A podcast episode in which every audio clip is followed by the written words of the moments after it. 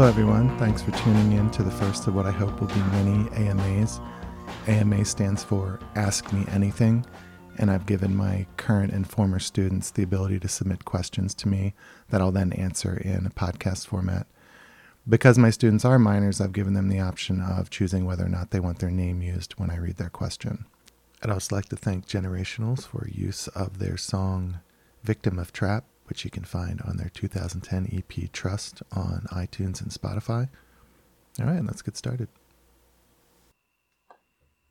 First up is a question from someone that I've known for quite some time who asks, Do you miss us stealing your candy? So the short answer is yes. Um, a little bit of background. In my classroom, I keep a variety of candy for kids, you know, sometimes for myself and other teachers as well. Um, but I use it as rewards. I use it as bribes. I'm not above that. And often students that I've had in previous years will stop by my classroom during lunch or during passing periods to get a piece of candy and say hi. I miss that because it's one of my favorite things as a teacher is getting to see kids um, that I've had before, but not in the same context as when they were my student because, you know, a lot of the pressure's off. I'm not giving them assignments or assessing them or giving them grades. You know, they don't, they're not answerable to me for anything. So it's really kind of a, a, a different vibe, if you will.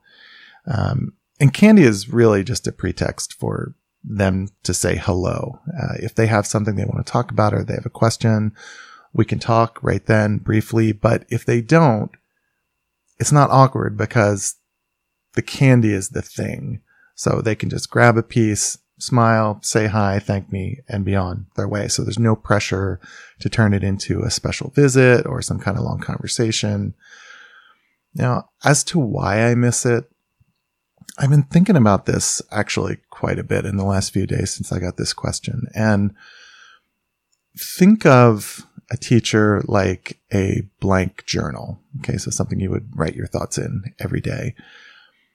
And in this journal, are written entries by every student that a teacher has. Who we are as an educator is made up, it's the sum of all of those things. Some students will merely sign their name in your journal. Uh, some will write long descriptive essays and anywhere in between. The point is that each one of you leaves a mark on us and like any great book that we might reread every once in a while, seeing you again is like rereading a favorite book. So I'm not surprised to be getting this next question, um, given the submitter.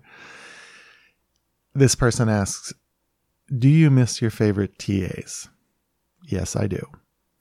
Uh, TAs being teaching assistants. Uh, so, for those of you who don't know, students have the option of helping teachers from prior years, usually the year just behind them. So I'm a seventh grade teacher, I get eighth grade students. Uh, instead of taking an elective during a particular period in the day. So, whatever day their grade has elective, they have the option of coming back and helping a teacher with their permission.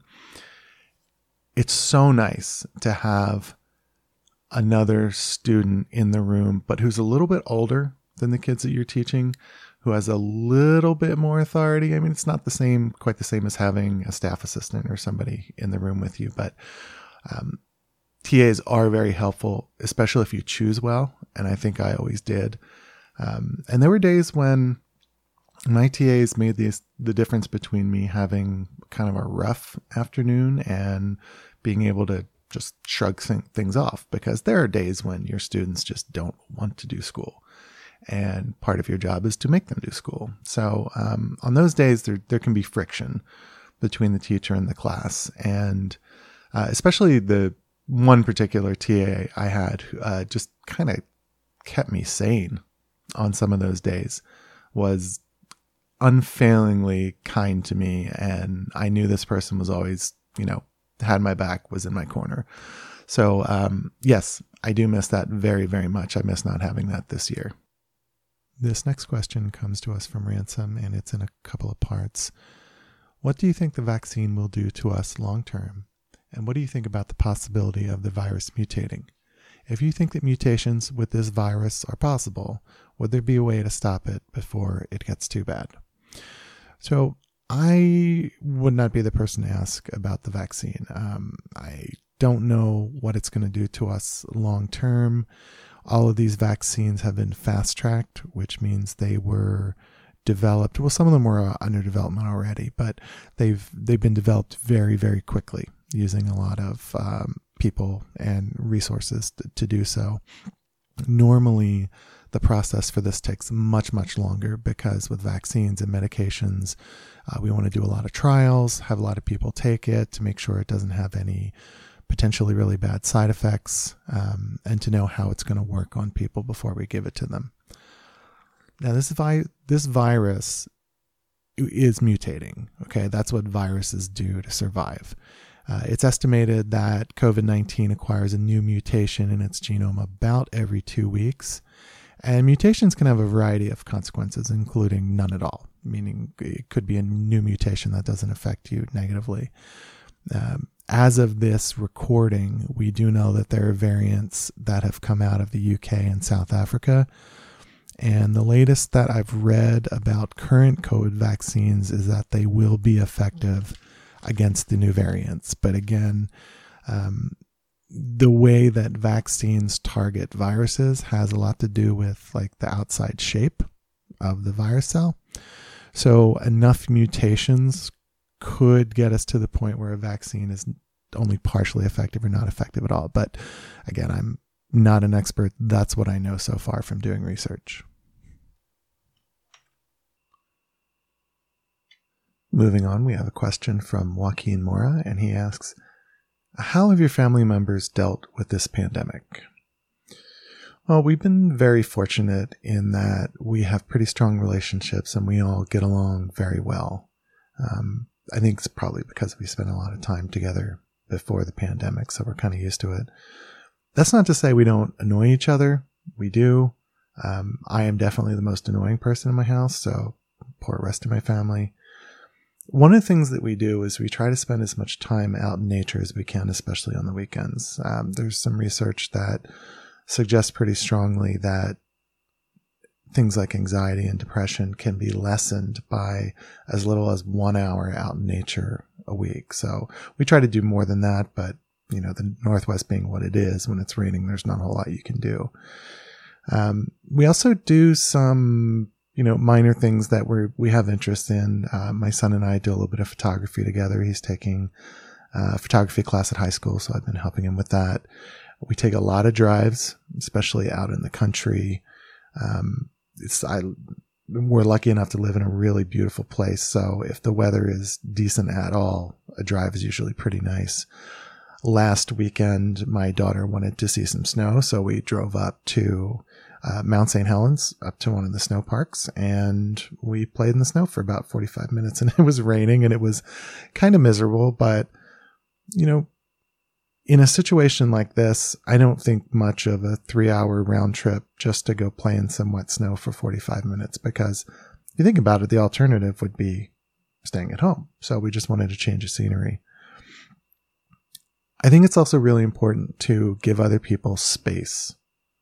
Um, doesn't have to be all the time, but uh, it's really easy to start bickering and getting snippy with each other when you just spend too much time physically because your family is sharing your house. You know, it's a shared resource. So share a bathroom, you share the common living spaces. Even, you know, if you spend a lot of time in your yard, you share your yard, whether it's pool, trampoline, whatever. Um, it's also really important for everyone to help out. So, uh, my kids have been pretty decent about helping with cooking, cleaning up, uh, taking care of pets, uh, they've both gotten new pets. My daughter got a hamster. My son got some fish. So that's given them something to care for. And it's harder to feel sorry for yourself when you have to take care of something else, you know, something that depends on you. So these are just, you know, some of the things that, that we've done. But I think it's been mostly changing scenery because at least for me, the thing that gets me is just this sameness of being in, you know, at my desk or in my room or wherever, you know, I just get tired of it. So we're like, you know what, let's get out. Doesn't matter where we go, let's just go. Hope that helps. Here we have a question about current events. How do you think our president elect will perform in his upcoming years in office? And by the time you're hearing this, it is probably going to be President Biden, not President elect Biden anymore. I think that he'll be fine. For all of his faults, he strikes me as a decent, moral person. I suspect that he'll work a great deal on environmental and social equity issues, the wealth gap, and hopefully he'll be able to heal some divisions that we've seen recently in our society. I also think that he's going to step down after his turn to give Kamala Harris a chance at making history. Uh, but I think that he deserves the benefit of the doubt and to and a chance to show everybody what he can do. Here we have a submission by Chris Savage, who, when he was in my fourth grade class, had the nickname of Satchmo. He asks, How do you cure boredom? if I knew the answer to that, the real far reaching answer, I'd be able to fund some new schools for us because I would be probably the wealthiest person in the world. I'll tell you what I do think. I think that one of the problems, and I fell into this as well, is that easily digestible entertainment won't do it. It won't cure your boredom. Um, if you use things like playing games on your phone, uh, watching YouTube videos, or whatever, something that's just like passive entertainment to keep you from being bored, eventually you'll get tired of it. And then what do you have? That's kind of something that I had to deal with. Um, I think that having scattered focus makes it worse also. And what I mean by that is doing a bunch of things, like moving from one thing to another instead of focusing more on like one or two things that take up your time. Uh, I have been extremely guilty of this, and it's something in the last couple of weeks and months I've really tried to do is to focus more on particular things and let other things fall by the wayside a little bit. Some things that I think are good that really help uh, are keeping to a schedule, but not super rigidly. Uh, just having a, a, basic idea of like, these are the things that I'm going to do on weekdays. These are things I'm going to do on weekends and I'm going to allot this amount of time. And then you just fix it daily as necessary. But having a, a general idea uh, and not having just this yawning gulf of time in front of you uh, with no idea how you're going to spend it. Um, like I said, narrow the focus of your hobbies. Uh, avoid binging on things like Netflix and Amazon Prime and Disney Plus and um, YouTube and all of that. I think that one of the big problems with binging is it's it's really satisfying as you're doing it, but then you get kind of a hangover. Like my wife calls it a book hangover when she gets a great book and just reads it straight through. And then when she's done, she's so sad because the next sequel or the next book from that author is not going to be out for so long. It can be like that with uh, entertainment as well. You find a great TV show that you're just totally into. It's better to space it out a little bit. Watch two or three episodes a day, especially if it's a, a longer show, uh, and then maybe space that out every couple of days. Social interaction is really important. Uh, I think you need to mix it up with your family, like getting involved in what each other is interested in. I talked a little bit before about how I was doing some photography with my son, but my kids uh, got a little involved with planting a garden this year. Um, I think playing games with each other, whether they're board games or playing Among Us with family that's, you know, remote or whatever, it's just important for you to do that because it, it keeps you from being as isolated. And part of boredom is isolation. Uh, be creative. Make anything, whether you're writing stuff, drawing, painting, making music. Just make something. Okay. It, it doesn't matter what it is. And be honest about your expectations. You have to be reasonable. If you're just picking up something for the first time, it's probably going to be terrible for a while. That's really the way it is until we learn and we get better. So if you want it to to work, to be something that really replaces boredom, you have to give yourself time to improve and you have to give yourself the grace to make mistake after mistake after mistake. And anytime you even make a little bit of progress, you got to celebrate it. You got to give yourself credit for it. I alluded to this earlier, but this might be the biggest one is don't be passive. If you're digesting something that's on the internet, whether it's written or it's, you know, video, movie, whatever, try to spend more time watching things to learn than to be entertained. Because when you're when you're just waiting to be entertained, when you no longer feel the entertainment, you don't have the ability to do it for yourself.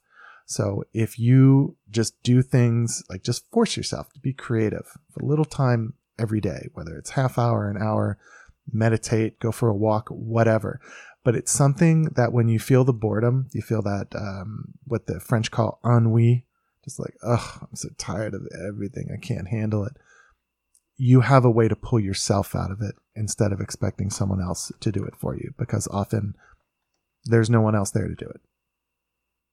The next question comes to us from Tawny. It's a pretty serious one. She asks, What's your biggest fear going into 2021?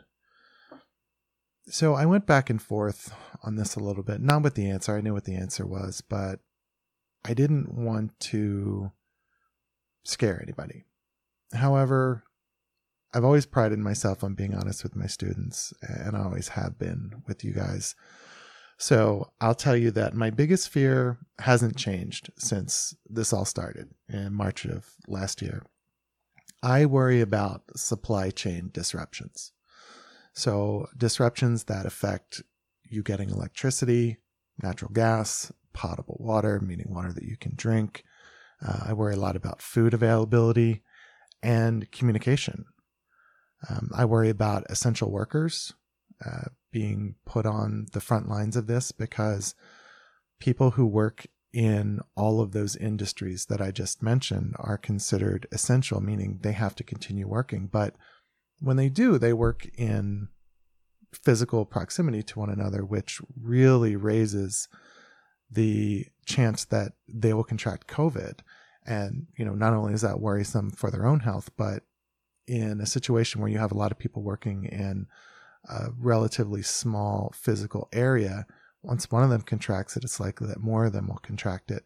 And when you have enough people that can't work, that's how you get disruption in supply chains. Um, and that's with goods or services. Um, and also it creates, uh, you know, some, some weirdness around hoarding, which we all saw going to Costco last year and even in the last couple of months where toilet paper seems to be the thing that people want. Uh, so that's that's really it for me. I worry about being able to provide uh, for my family and help out the people that I love. That's it for my first AMA. I'd like to thank everybody who submitted a question. Please keep them coming. I have probably enough questions for three more episodes right now. I'm planning on putting them out approximately every two weeks. So stay curious, uh, stay safe, and uh, we'll see you guys next time.